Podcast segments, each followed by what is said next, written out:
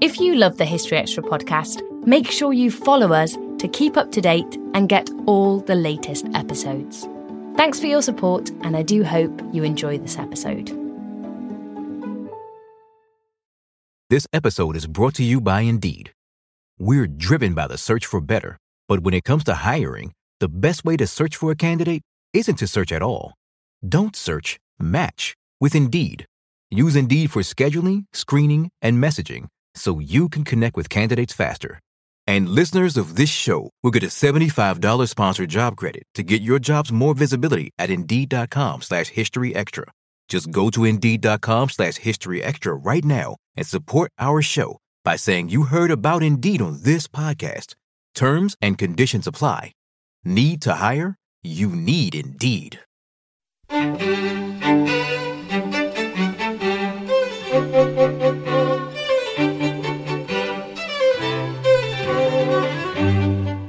Hello and welcome to the History Extra podcast from BBC History Magazine and BBC History Revealed.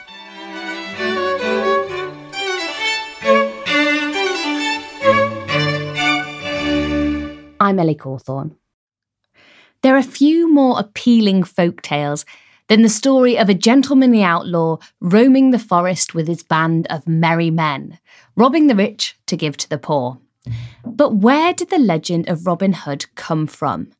How come early versions of the story were much more grisly?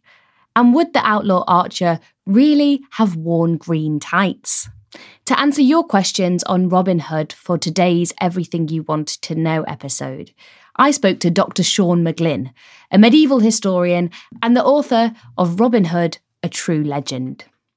I wanted to start us off today with a question that a lot of people have asked. So H.L. Neufeld has asked this, Belle Buchanan and Anna J. Murray have all asked, was Robin Hood a real person? I think that's a good place to start. Yeah, straight to the heart of the matter, isn't it? We don't know, but um, uh, while there are no official records of his life, um, this absence of evidence is not evidence of absence. For a start, the, the name may be real for the Robin Hood, but is more likely a nickname for a common robber. Um, was there an actual real Robin Hood? Probably not. There are simply too many problems associated with the name of Robin Hood. But was he based on a real person? Uh, this is something I'll probably get back to a bit later, but I believe very strongly that there, he uh, was based on a real person. Ooh, a nice cliffhanger for listeners there. But Let's start now with a question from Franchise505 on Instagram, who's asked, What's the first known literary reference we have to Robin Hood? And Ali Louisa on Instagram has also asked, Is it true that the Robin Hood story wasn't written until the 15th century? Okay, um, both really important questions as we as we move back to discover the origins of Robin Hood. So much of Robin Hood these days is taking the, the tales from they were written and moving them forward to how the story developed but my interest is taking it back to the origins. Um, and the first literary reference to Robin Hood is in William Langland's um, poem Piers Plowman from about 1381. It's an allegorical uh, poem of theology and social satire. Um, one character in it, called Sloth, um, says, I do not know my paternoster, my our father, perfectly as the priest sings it, but I know my rhymes of Robin Hood. Uh, so that clearly shows that the tales of Robin Hood were known by the end of the 14th century. Now, if the Robin Hood stories were written down before the 15th century, we have not discovered any manuscripts of, of it.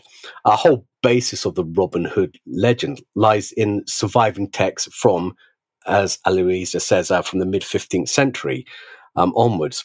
Uh, these are commonly known as ballads or poems or short epics.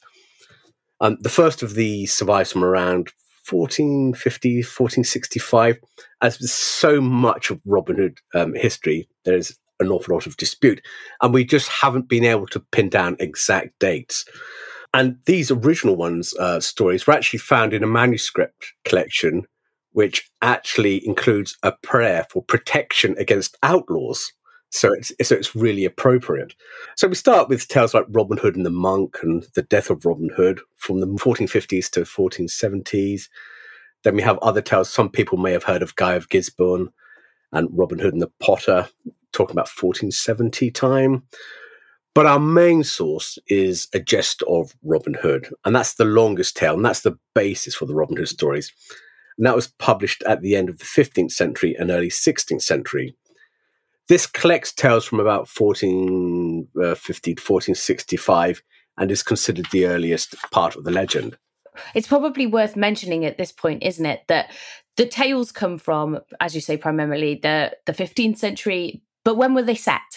Again, this is one of those problems, um, because even though those tales were from the 15th century, um, the written text, there were plays before them that were performed, and we actually have um, a, a play text from 1475, 1476 and we know that a play was performed in Exeter in 1427 because you have record of payments to the performers.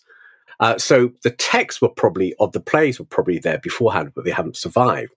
Now, as to when they were set, you can imagine there's a, a couple of problems with this because the origins of the stories probably go back to the early 13th century, and each phase of development of the Robin Hood legend could be set in their own time. So there might be a story from 1280s, 1320s, 1380s, 1420s, and so on. Just as we do today, we update stories and television programs, don't we? Um, old television series from the past are updated to the modern age. Now, one of the biggest clues, which I think is a bit of a false clue, is that in the story, The Gest of Robin Hood, it talks about King Edward. Uh, now, there were three King Edwards from about uh, 1272 for the following century. So it could be Edward I, Edward II, Edward III. But if the stories are a little bit later, 1460 or so, it could actually be Edward IV. So it doesn't really help us. Uh, we don't have that. We don't have anything to pinpoint it on. So even if we focus on language or focus on some of the social descriptions within Robin Hood that say or that might say what's going on in society, it only tells you where that particular one is from, and we don't know if it stayed the same or if it moved forward in time. Um, so if we don't really know, and my my best guess is that they were largely adopted for the times they were set in. Mm, and these kind of canonical early texts. Is the Robin Hood story in these texts one that we would recognize today? This outlaw gentleman stealing from the rich, giving to the needy with a band of merry men. Is that the story we have in these early texts? Not, not entirely, no. Um, and again, that's part of the um, element of Robin Hood being developed. In the earliest Robin Hood texts, as, you we established from the 15th century that survive, we have a, you know, a Robin Hood character we can identify, but the idea that he stole from the rich to give to the poor is only given in the very last two lines of this whole long poem. Uh, very briefly, he said, uh, and he did the poor much good. And, and that's it. So the whole basis of, of, of the whole Robin Hood stealing from the rich to give to the poor um, is is taken from that. Some of the chronicles later make reference to that, but he was also a much more violent character in those scripts than we would expect today, and and his men were more violent. Um, because medieval audiences loved their blood and guts. Are there any examples of that you could share with us? Um, yes, certainly. Um, well, two in Robin Hood and the Monk. Uh, Little John and Much the Miller's Son, to the merry men of, the, of Robin Hood's band. Um, they kill a monk, but with the monk is a young novice, a, a boy who's just joined the holy orders or trying to, um, and they behead him um, because he's a witness, uh, which is not the sort of nice behavior we come to, we're familiar with from the films and stories. But Robin Hood himself in Guy of Gisborne uh, he kills his enemy, uh, chops off his head, and then disfigures the face with a knife, specifically called an Irish knife for some reason, disfigures the face, and then puts the head on top of his bow. But violent, um, yes. And and if we think about the the chansons de geste, the songs of chivalry from the time, we often see, very often see accounts of knights being cleaved in two from shoulder to saddle and ears and eyes popping out, it, guts spilling out, really, really violent stuff. Um, uh, but then it's not so different from today with the horror films and um, the violence in video games and, and the like. Um, so the violence was part of the entertainment value of the early Robin Hood. So I'd like to move us on now to a question from Trasker, which is pretty open ended. So I'll let you interpret this how you want to. But Trasker has asked Is there any fact in the fiction? I think the origins, there are facts. The actual stories, I think I treat them largely as fiction. But is there any fact to that? It's quite difficult to determine because, as we are already establishing, uh, we're not even sure when the legend is set. So, how do you uh, um, confirm facts from that time. And as I said, different writers will have set the story in different times. And we spoke just a moment ago of the uh, giving to the rich, stealing from the rich, sorry, to give to the poor. Um, and the lines in the Chronicles, as I mentioned earlier, was, "For he was a very good outlaw and did poor men much good." Now I refer to the Chronicles there, um, and a really influential one, which kind of tries to put facts onto the fiction is from uh, a Scottish chronicler, John Major, in um, the early 16th century.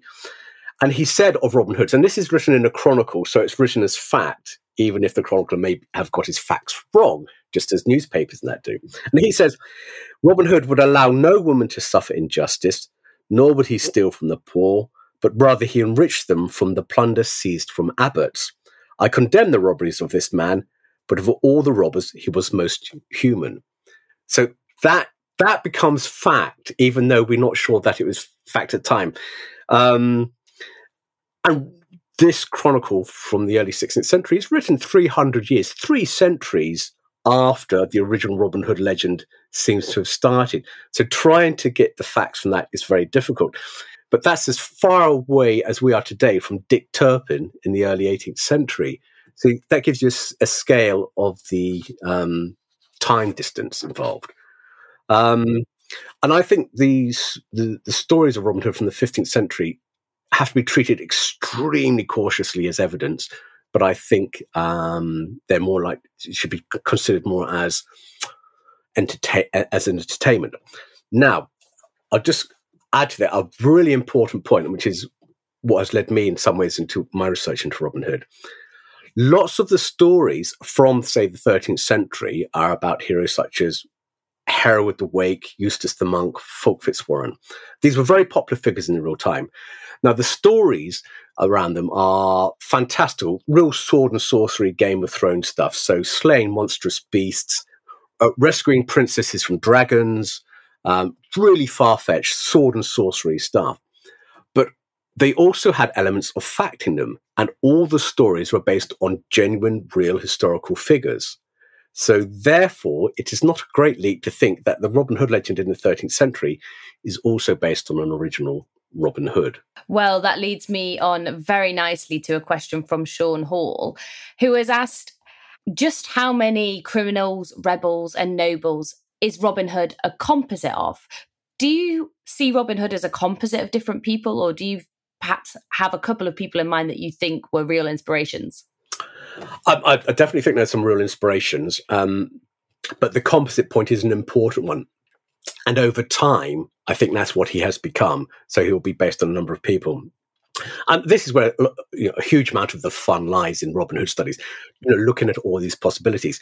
Now, of course, Robin Hood was an outlaw, so we look at criminals. Um, I think that's not such a strong path to pursue in a way. Robin Hood became like a nickname for criminals. That's how we know the legend was established. So there are lots of Robin Hoods who are criminals. Um, and they're all over the place. It's a bit like calling uh, uh, an electrician Sparks or that type of, of name that goes with the job. Um, now we have criminals from the um, New Yorkshire from the early 1220s. Um, there's one in the records called Robert Hood Fugitive. Um, but there's lots of Robert Hoods and lots of Robin Hoods who are in, in criminal records. And he possibly may have been Robert of Wetherby, some historians think, um, who was, I think, was hung in 1225. Um, But the sheriff who arrested him later became uh, sheriff of Nottinghamshire and Derbyshire. There was no actual sheriff of Nottingham till 1449. Uh, so even then, history divides. Um, and the trouble with criminals is that they are criminals and they're not heroes. They're violent, nasty characters. And with Robin Hood, we need a hero. So I think we need to be looking elsewhere. Um, on the noble side, this idea of Robin Hood as a noble character, the famous one is the Earl of Huntingdon. Many people have heard of Robin Hood as the Earl of Huntingdon. Um, but that can, has to be dismissed. Um, there's no truth to that because that was only an, an invention of the uh, around 1600 so nearly four centuries after the original stories. Again, this is really interesting because Robin Hood, as we know, is the everyday hero for everyday people. Um, but in the Tudor age, because he was so popular, uh, the upper classes wanted to appropriate him to themselves and make him their hero. You know, the, the hoi polloi, the ordinary chaps can find another one, or we want him as one of ours. So they elevate him in status to this idea that he's the Earl of Huntingdon. So it's a social uh, grab, really, um, for the upper classes. When it comes to people like rebels, I think we're getting really close to Robin Hood there. Um, I think it's a really interesting category. There are a couple of candidates that stand out here. Uh, there's Roger Godberd from the mid 13th century. Now, this is the time of Simon de Montfort and a baronial revolt against Henry III. Simon de Montfort was cut to pieces famously in a battle when he, he lost. Now, Roger Godberd was on his side and therefore was on the losing side, but he continued the political struggle against the king and the government. Now, he therefore is both a political hero to some while being an outlaw against the governments. He, he, works very well, and I think he's important in the story of Robin Hood, but he's a little bit too late in that time. If we go back to 1216 time, we have another character called William of Kensham. Now, he was a ordinary forester type chap, um, but this was a time when the French invaded England and they occupied half of England for a year and a half. Um, and it's it's like this forgotten invasion. And the part of England that was occupied, uh, William was fighting a guerrilla warfare against the French, um, and therefore he was an outlaw because he was opposing French rule, but he's a hero for the English resistance. And we have endless chronicle, well, not endless, but plenty of chronicle accounts and government records talking about William of Kensham. Um, and indeed, one chronicle of the time, Roger of Wendover, says that William was in the forest ambushing the French and with his band of bowmen. So it's kind of, and that is the only time we have that specific link in any chronicle to Robin Hood and the bows in that way. So yeah, uh, I think I think the rebel element is more important in the in the story. This this search for the real Robin Hood to kind of nominate who he might have been based on is really interesting to me because it's so tantalizing.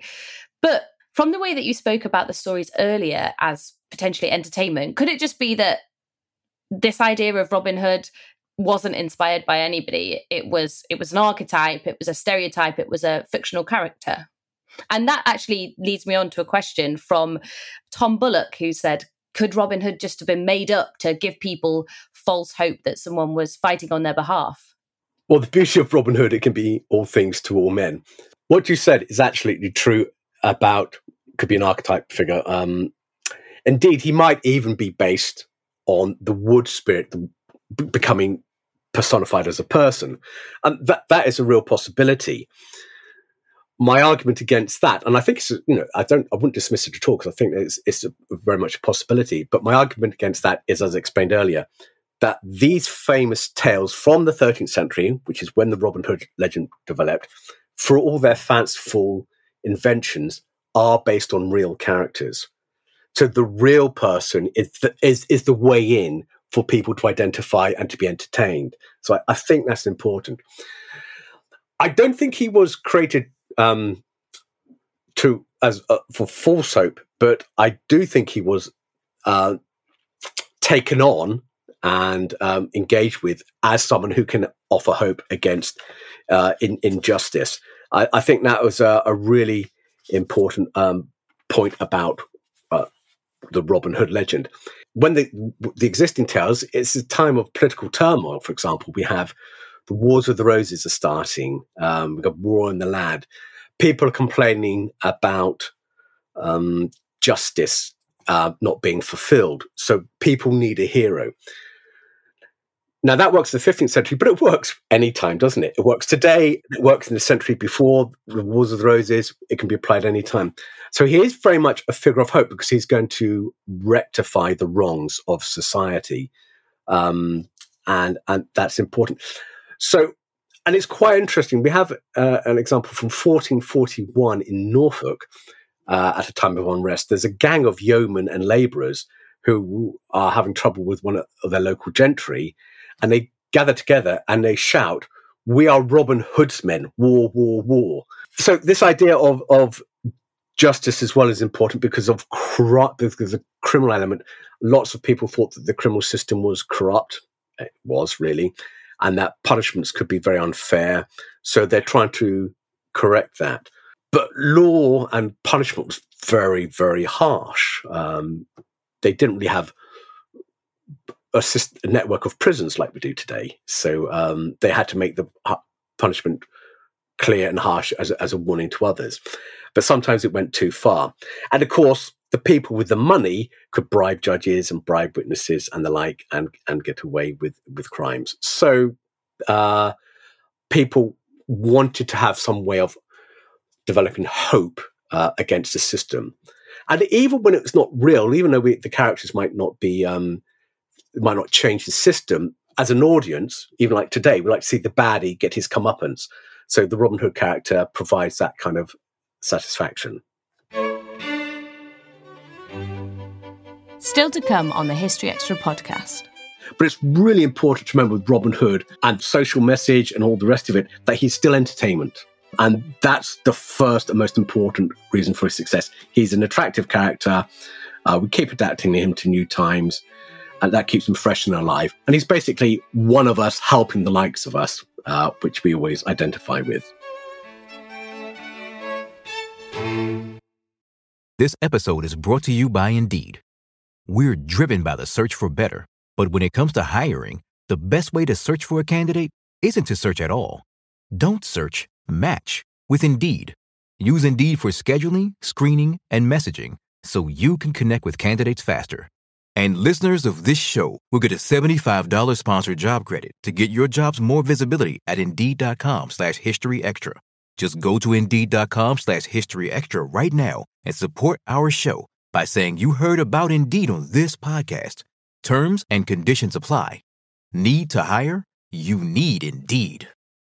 We don't always realize just how much our negative thoughts and experiences stick with us and weigh us down you may find your brain constantly running through a highlight reel of bad moments. That comment your friend made last week that hurt your feelings, that frustrating thing your mum does, or that silly thing you said in a meeting. Maybe it's time to get it all off your chest, whether it's a tiny annoyance or something much bigger. Talking about it can give you some relief and lead you to a potential solution. That's where therapy comes in. It's a safe space to share whatever's weighing you down and learn to process it so your internal highlight reel can focus on the good stuff. And BetterHelp offers affordable online therapy on a schedule that works for you. Connect with a licensed therapist by text, phone, or video call. Start the process in minutes and switch therapists anytime. Let it out with BetterHelp. Visit betterhelp.com slash historyextra today to get 10% off your first month. That's betterhelp, H-E-L-P dot com slash historyextra.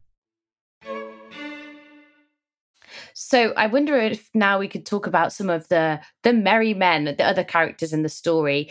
Toby on Twitter has asked, is there any factual basis to any of the other characters in Robin Hood? S. Hughes on Instagram has asked whether some of these characters were only added in later versions of the story. Familiar Robin Hood characters who are not in the original uh, manuscripts are Maid Marian, who's from around uh, 1500, um, Friar Tuck, although he is mentioned in one of the plays, and Alan a Dale, the minstrel, um, the singing minstrel, he doesn't appear until the 17th century.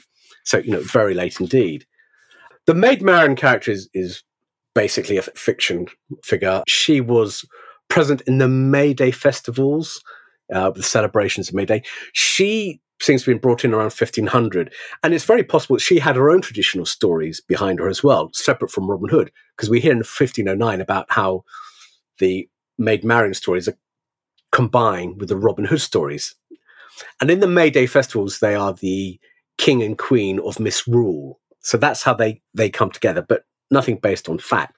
The Sheriff of Nottingham, as I said, there was no Sheriff of Nottingham until 1449. There's a Sheriff of Nottinghamshire and Derbyshire.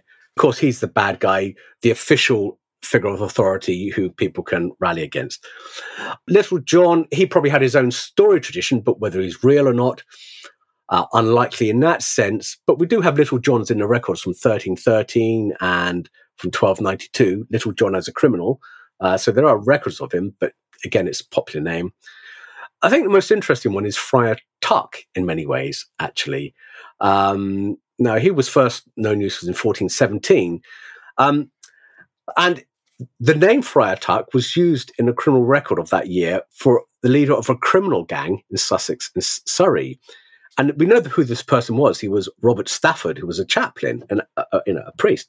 Um, and the scribe writing the record, the, the, the judicial record, said, uh, This is an unusual name in common parlance of Friar Tuck. So that may have been based on um, some element. More likely, I'm afraid to say, though, it's more like Robert Stafford was uh, being applied to the fictitious character. So, so he was a chaplain that ran a gang. Yeah, yeah, uh, yeah, and and it, it's quite remarkable if you look at the, the the, the crime in the 13th century. How many priests and people in the clergy were outright criminals? I mean, uh, a shocking proportion of them. It's it's it's truly astonishing. Um, getting up all sorts of uh, no good and blackmail, thieving, violence, financial irregularities. But we have to remember, so many people were in the church at that time as a, as a form of employment. Um, and that's reflected then in, in the crime. It's a really interesting study to see how many people in the church were not just moral criminals, as it were, but actual violent gang criminals. Huge number. Fascinating. So, next we have a couple of questions about royal figures in Robin Hood. I suspect that these may have been inspired by um, the Disney animated film um, of Robin Hood and Robin Hood, Prince of Thieves, because as you said, the setting for, for Robin Hood in the original stories is not that clear. But by the time we get to these later iterations that a lot, a lot of people are familiar with, we've got two main royal figures, haven't we? Which is King John and King Richard. So, Leslie Brown on Facebook has asked why King Richard um, the Lionheart, the first, generally comes out as a good guy in most versions of the stories. I think Leslie Brown is not a fan of Richard the Lionheart, but um, uh, I wonder if you have an opinion on that. It's interesting because the the setting of the Robin Hood story in King Richard's reign comes from this chronicler I mentioned earlier, John Major from the early 16th century. Um, and he says, to his best estimate, as he says, uh, that the stories were set in the reign of uh, Richard the Lionheart. Of 10 years of his reign, he was only in the country for under a year. So he's an absent king. I excuse Richard of this as a as a negative thing in my book Blood Cries Afar. Explain why it was important for him to be out uh, of, of, the kingdom and leave it to, to, to the rule to other people. Um, he had very important interests that served the country by fighting in France. So Prince John then becomes the bad guy because when Richard is away um, and on the noble and pious cause of crusade, as they saw it in the Middle Ages, John tries to take power, uh, take to take the throne from Richard, and then Robin Hood is loyal to Richard and opposed to the evil doings of Prince John. Um, and this is quite important because it allows Robin Hood to fight against the enemies of the king to be loyal to the king, a loyal subject of the king. When there's something wrong with the country in the Middle Ages, uh, people would protest against the king's evil counselors. They'd never say it's the king himself. Uh, there's a bit of a safety uh, uh, mechanism there as well. Um, and this is what Robin Hood is doing. He is being loyal to the true king and stopping the evil usurper John from taking his place. Now, I on the other point about the King John's reign itself from 1199 to 1216, I think this is when the legend really takes off with Robin Hood, and it's in the reign of King John. Modern Gistery on Twitter has asked about the reign of King John and has asked, did the administration of King John really provoke banditry? Which is a really intriguing question. There's always an element of banditry, and the worse the government is, the more breakdown in law and order is it there is. Actually, I would take the point to take it a lot further. So bad was the administration of King John uh, that it wasn't the admin, his way he ruled the country in itself that led to banditry, but it led to the French being invited to come in and take over the country and for Prince Louis of France to become the new King of England. So it's even worse than just causing banditry. It created a French invasion and occupation of England for 18 months. Um, and so, and it's therefore that gives William of Kensham, who is this chap I mentioned earlier, the chance to fight against the French it and become established as, I think, as perhaps a, a the best real life inspiration behind uh, Robin Hood.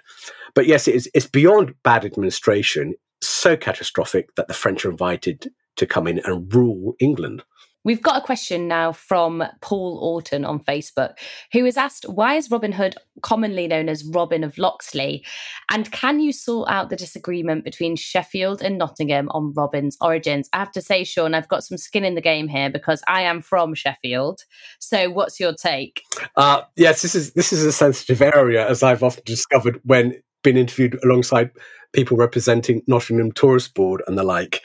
Um, because because it's it's a huge industry and people want to lay claim to Robin Hood. Uh, it's very lucrative. Um, you know, to be proud of the association. Of course, it's a huge money spinner. Um, Locks, the whole Locksley element. Well, uh, this is again late 16th century, so it's much later. Invention. Don't even know which Locksley it is. Uh, the only one we're aware of is one in um, there's one in Yorkshire, but not in Nottinghamshire. So it is disputed much effort is put in, in the t- looking at the text to discover the place names because a lot of the place names are real. Um, I mentioned Piers Plowman earlier, which is a, a, strange tale, but it's set where it's set in Shropshire. The, the name places are all genuine and real. So uh, we we have that in in Robin Hood. Um, but again, the story is there from the 15th century. Now, two centuries, two and a half centuries before um, were the story set in that same area, Nottingham and Sherwood before or not? We don't know. It it may very well be the case that the story settled there after two centuries, um, and then that's and that's the only surviving manuscript we have. So we we, we fixate on that. And it's always an odd thing because Sherwood Forest, even when it's a lot bigger in the Middle Ages, um, we automatically connect Sherwood Forest with Robin Hood. But the whole forest in the Middle Ages could be crossed at its longest point in a day. So it wasn't very big. Now, again, using the tales as evidence is dodgy because if you think about it, uh, the sheriff of Nottingham or, or, whoever with all his men must be very incompetent if they can't find Robin Hood's men, who's always given as a band of 140 in a, such a small area. Um, and and it goes beyond camouflage, doesn't it? Um, and when you think about it, in winter, the leaves are all gone, so the people are exposed, and all the smoke from the fires of the camps. You know, they have to cook the venison they've poached somehow. Um, uh, it, it's impossible not to find someone in that um, small area. And if you look at other outlaws from history, like Jesse James and the like, they covered huge areas to avoid being caught. So no one's going to set up in just one area of Nottingham or, Derbyshire or wherever, uh, and like commuting into work through an, an, ambush point, which everybody knows about. It, it, it's not realistic. I think we shouldn't invest as much as we have done in assuming that these are definitely the places just because you have this one source of evidence. Well, even literary evidence, not actual chronicle evidence, but literary evidence on it.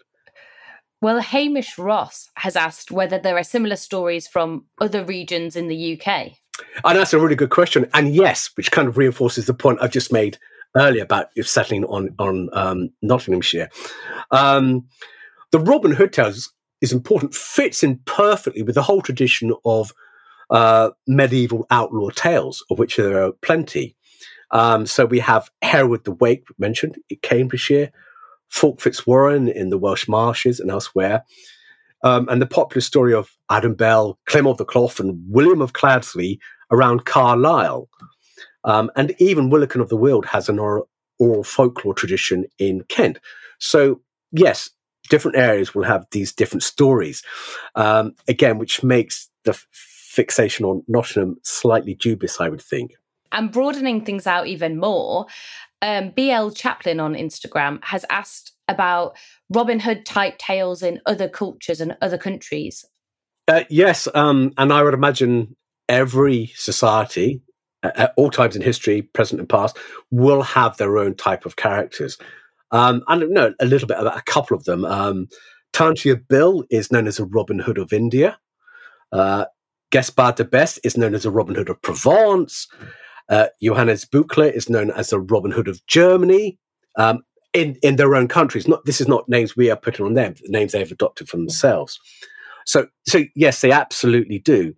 Um, an interesting Tantia Bhil and, and Johannes club were independent fighters, rather like William of Kensham, um, but also um, we have this Robin Hood connection. I, I, think more distortedly, we do come across as criminals being called the Robin Hood. Robin Hoods. So Billy the Kid, Jesse James, we have those. Um, less uh, approvingly, we have Al Capone and Bonnie and Clyde, Robin and Marion. Um, but even the truly evil Pablo Escobar was known as a Robin as a Robin Hood figure. He's universal, absolutely. Leslie Brown on Facebook has asked another question, which is that in many of the historical stories, Robin also takes from the church as well, which is something you mentioned earlier. And how would those stories have been received in an era possibly before the Reformation? This is interesting in a number of ways. The church was wealthy, um, owned anything, you know, a quarter of the land in England, and the bishops and abbots were wealthy landowners. And of course, the church is meant to uh, help the poor and, and help distribute charity and the like. Um, and in so doing, um, if they fail to do so, they're, they're criticized. So there's huge debates in the church about the church and money and uh, was the, was the church allowed to have money or should they all be poor? And of course, when they weren't giving enough money to the poor and were traveling around in their riches, created resentment. But interestingly, at the time of these Robin Hood tales from the mid 15th century, we have a movement in England known as the Lollards, heretics, who, like precursors in some ways to the to the Reformation just mentioned in, in the 16th century, and they were very much opposed to the wealth of the church. In in the Gest of Robin Hood, Robin tells his men, "Okay to attack and take money off these rich abbots." But don't take it off poor knights or farmers or ordinary folk. And indeed, one of the surprisingly the least known but tale of Robin Hood, but which is the absolutely at the heart of the Robin Hood original tales, is one of about a, uh, one of a knight who borrows money from an abbey, the Abbey of St. Mary, and is unable to pay the money back. And it's not one of these great rollicking adventures where there's archery competitions and swashbuckling and all the rest of it. It's actually a financial tale of it's a bit like a bank advert, really, or a, or a, a, a mortgage loan advert on the television. It's very dry, actually. Um, but it's all about money from the church and how Robin helps this poor knight pay back the money to, the church. Uh, so yes, there, there are a universal target of criticism, a bit like um, today we might talk about fat cats and corporations or, or, or, you know people with an awful lot of money, uh, figures of resentment, and, and therefore targets of both um, literary and actual physical attacks. So now I want to ask you two of what are possibly my favorite questions of this podcast, which come from Melanie V. Davis and Agrobiodiverse, who have asked, did he really wear a green outfit with a feather in his cap? And Agrobiodiverse has asked, what's with the tights? Okay. Okay. Um, sartorial history is not my thing, but the costume of Robin Hood seems to be just basically based on later medieval clothing as depicted in manuscript illustrations. So obviously green is the color you want in a forest if you're hiding for camouflage. But actually at one point in the Gest, the, the men are dressed in bright red, which is is not what you want uh, when you're trying to hide from your enemy. Which again goes to show that I think you should take the the Gest not too seriously as evidence. Um, but actually, there's actually more to this than one might think because in the the final counter of the Gest, King Edward, uh, when he resolves himself with Robin Hood, and they all they're all great pals and slapping each other on the back, um, buys some Lincoln green cloth to be dressed in. So this Lincoln green cloth is a sign of uh, of the, the wealth of the, and, and the importance of the textile industry, and it's associated with the middle classes because of the type of business it is. So this cloth making and Lincoln green and all the rest of it associates Robin with the middle classes. Now Robin Hood is therefore identified as a hero of the bourgeois or the middle classes, the merchants, artisans, and that. Just as the knights have their heroes on horseback with swords and charging into battle, now Robin Hood becomes the hero of the middle classes with their concerns about loans and the cloth industry and the like. So, um, yeah, that, that, there's an element of uh, social commentary there, actually. Next, we've got a question that might seem strange when we're talking about a fictional character, which is one of the most searched for queries on the internet, which is where is Robin Hood buried? Well, we talked about the concerns of heritage and tourist industries because they all want to lay claim to it. Um, the main one is that he's been buried in a private estate at Kirklees Park in West Yorkshire, but ground radar shows no sign of soil disturbance. Uh, yeah, there's there's there's nothing to that, and and it gets kind of uh, clutching at straws really because there's an old stone grave in St Nicholas Church in Locksley in Warwickshire, um, and that's cited as as possibly his you know air quotation marks uh, grave just because it's an old coffin and it says Locksley. So we we don't know, we don't know. I mean, if he existed. Where he's buried, we don't know. But the story around Kirklees Abbey is that um, Robin, at the, end of his days, went to the abbey to have his, his blood lit there as a, as a, as a health process and his kinswoman is was the prioress, but she tricks him, uh, and with this character called Red Red Roger, they trick him and and kill him. Um, his blood starts flowing thinly, and he realizes he's about to die. Um, Red Roger then runs Robin Hood through and finishes him off. But before he does so, Robin manages to kill him, leaving his corpse to be eaten by the dogs. Um, uh, and as Robin prepares for death, he gives his burial instructions to Little John: uh, "Set my bright sword at my head, my arrows at my feet, and my lay my yew bow by my side." Of course, it's all, it's all made up. But famously, we have the later variation where Robin is on his deathbed, and he tells Little John, uh, "I'll shoot my bow and bury me where the arrow lands," which is a wonderfully romantic way of looking at it. But let's find the real Robin Hood first if we can. so moving forward a few centuries, um, Ali Louisa has asked which film or TV series you think is the most realistic, or we can perhaps just say best portrayal of Robin Hood that we've had so far. Uh, this is an easy one for me. I mean, I like quite a few. I think Kevin Costner film Prince of Thieves is good fun. The Russell Crowe one is good fun some problems with the accents there, uh, depending on what, what which part of the world Russell Crowe's from. But my favourite is definitely from 1976, Robin and Marian with Sean Connery and Audrey Hepburn. And this is the most human Robin Hood. It's a, it's a realistic. It's not an over the top doing jumping through the air, doing cartwheels and shooting off ten hours at a time. It's it's, it's kind of set in reality, as it were, and, uh, it's a down to earth portrayal. And I, I, I actually love that film. I'd have to fight you to defend uh, Kevin Costner there, but we'll move on. And Leah Falcon has asked what impact the Robin Hood myth has had down the centuries. Um, well, it's huge, and it's as much as ever now. It, it would seem um, we have two great heroes in this country: Arthur and legendary heroes Arthur, King Arthur, and, and Robin Hood. Robin Hood is very recognizable all around the world and adapted all around the world. He went a bit quiet in the 18th century, kind of went into semi retirement in the 18th century. Um, but then when Walter Scott's famous novel Ivanhoe came out in 18, 18, 1820, um, which was a massive success, Robin Hood appears in there, not as a main character, but he, he is in, in, in the story. And that just, there was an explosion of popularity of Robin Hood stories. And in fact, at one time in London in the 1820s, there were five theatres simultaneously uh, showing Ivanhoe uh, at the same time, you know, all at the same time. Is that popular? Um, and he's there again you know, during the Cold War, for example. Both the left and the right can see him as a hero of their cause, you know, fighting for the good or fighting against tyranny. We take your take your pick. Um, and even now, there's a, a, series called Arrow, which is um, a reinvention of a of a comic figure from the last century, which is very successful.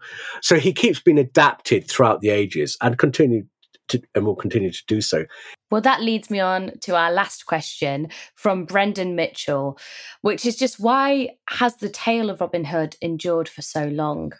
Well, we always need a hero to right wrongs, don't we? Uh, we always have, and we always will do um, against those who rule unjustly uh, and maliciously, uh, championing the cause of the oppressed against those people.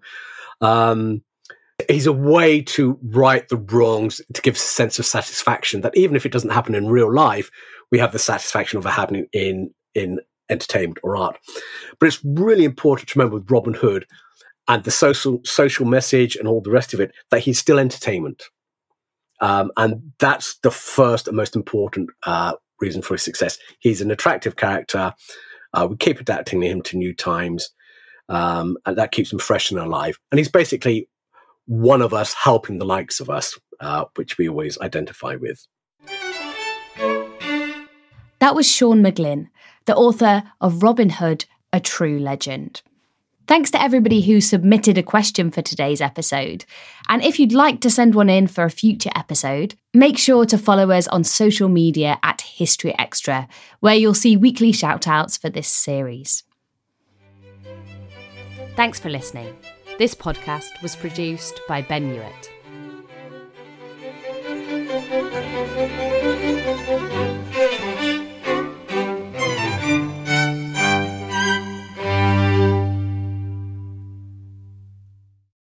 Collision between a Chinese jet and an American spy plane. He came and rammed into our left wing. With relations increasingly strained, what are the chances of things spinning out of control? The Western world was asleep. I'm Gordon Corera. I'll be exploring the friction in this most important of relationships and asking Has the West taken its eye off the ball? You cannot ignore China. From BBC Radio 4, this is Shadow War China and the West. Listen wherever you get your podcasts.